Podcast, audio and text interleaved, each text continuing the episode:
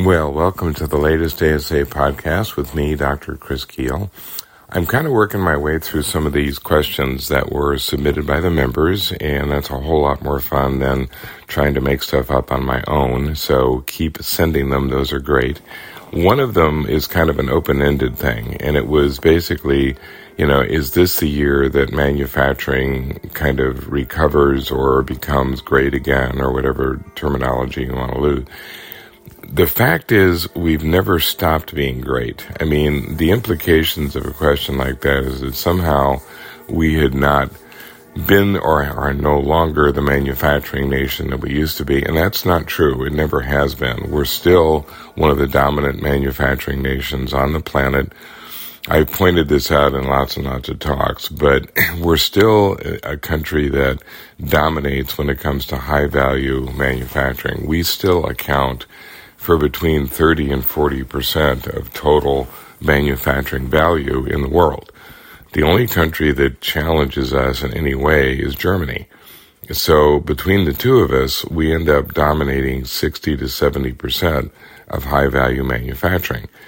China, India, Mexico, all the other low cost platform countries predominantly focus on consumer goods on lower value items. They're low cost platforms. They're countries that make it possible for a manufacturer to sell a consumer good at a low price. Because at the end of the day, if you're selling consumer goods, you have to keep the price down or consumers are not going to buy it. What the US specializes in, what Germany specializes in is high value airplanes and road building equipment and mining equipment and technology and robotics and you know it's just we know that what we produce is expensive and it's high value and it's high quality. And we always have been a leader in that category. The other thing that can kind of mislead when it comes to the role of manufacturing is when people talk about how many people are working in manufacturing you constantly get this discussion as far as the media is concerned that only, you know, 10% or 7% of the population works in manufacturing. The reality is that we count people according to what they do. When you're figuring out who does what in the U.S., you look at what their job function is. So what you want to know is how many accountants do we have? How many file clerks do we have? How many manufacturing people do we have? So when you are looking at job function, you can be somewhat misled. I mean, right now, if you were working for Ford Motor Company, 92% of the people who work for Ford are not in manufacturing, not technically.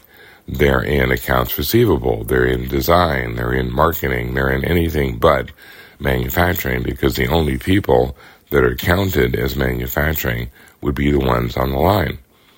And the person who's working for Ford are going to point out, hey, nobody's on the line. We do that with robots. We do that with machines. And the person who programs the robot is a computer programmer. The person who installs the robot, a robot installer. The person who maintains the robot, a robot maintainer. They're not in manufacturing. So you end up having a kind of a skewed interpretation of who is and who isn't working in manufacturing. The reality is that almost a third of the workforce works for a manufacturer in some capacity or another. They may be in the company doing accounts receivable or marketing, or they may be an outside company that is servicing that manufacturer. I mean, I have clients that are accounting firms that have manufacturing practices. All of those accountants are essentially in manufacturing because their clients are manufacturers. So we have to recognize that we have never stopped being great. We are always at the top of the list when it comes to manufacturing. What is different is that going into this year, we're beginning to see a little bit of a shift when it comes to trade relations and I've talked about this before too, but the issue with trade is that there are always winners and losers. You can't ever see a trade relationship that's good for everybody uh, in in in any way, shape, or form because you're either favoring the consumer or you're favoring the producer. For many, many years, we have favored the consumer. Our idea has been that We want the consumer in the U.S. to have a chosen lifestyle, so we try to bring in whatever product we can from wherever we can at the lowest possible price. So that encouraged production overseas because if you're going to bring in cheap consumer goods, they have to be produced cheaply if you're going to sell them cheaply. Now we're seeing a bit of a shift towards the producer saying, okay, we've done enough as far as favoring the consumer and it's come at the expense of the producer. And that's one of the reasons we've seen manufacturing leave the United States, particularly back in the 90s and early 2000s. That will come at a cost too.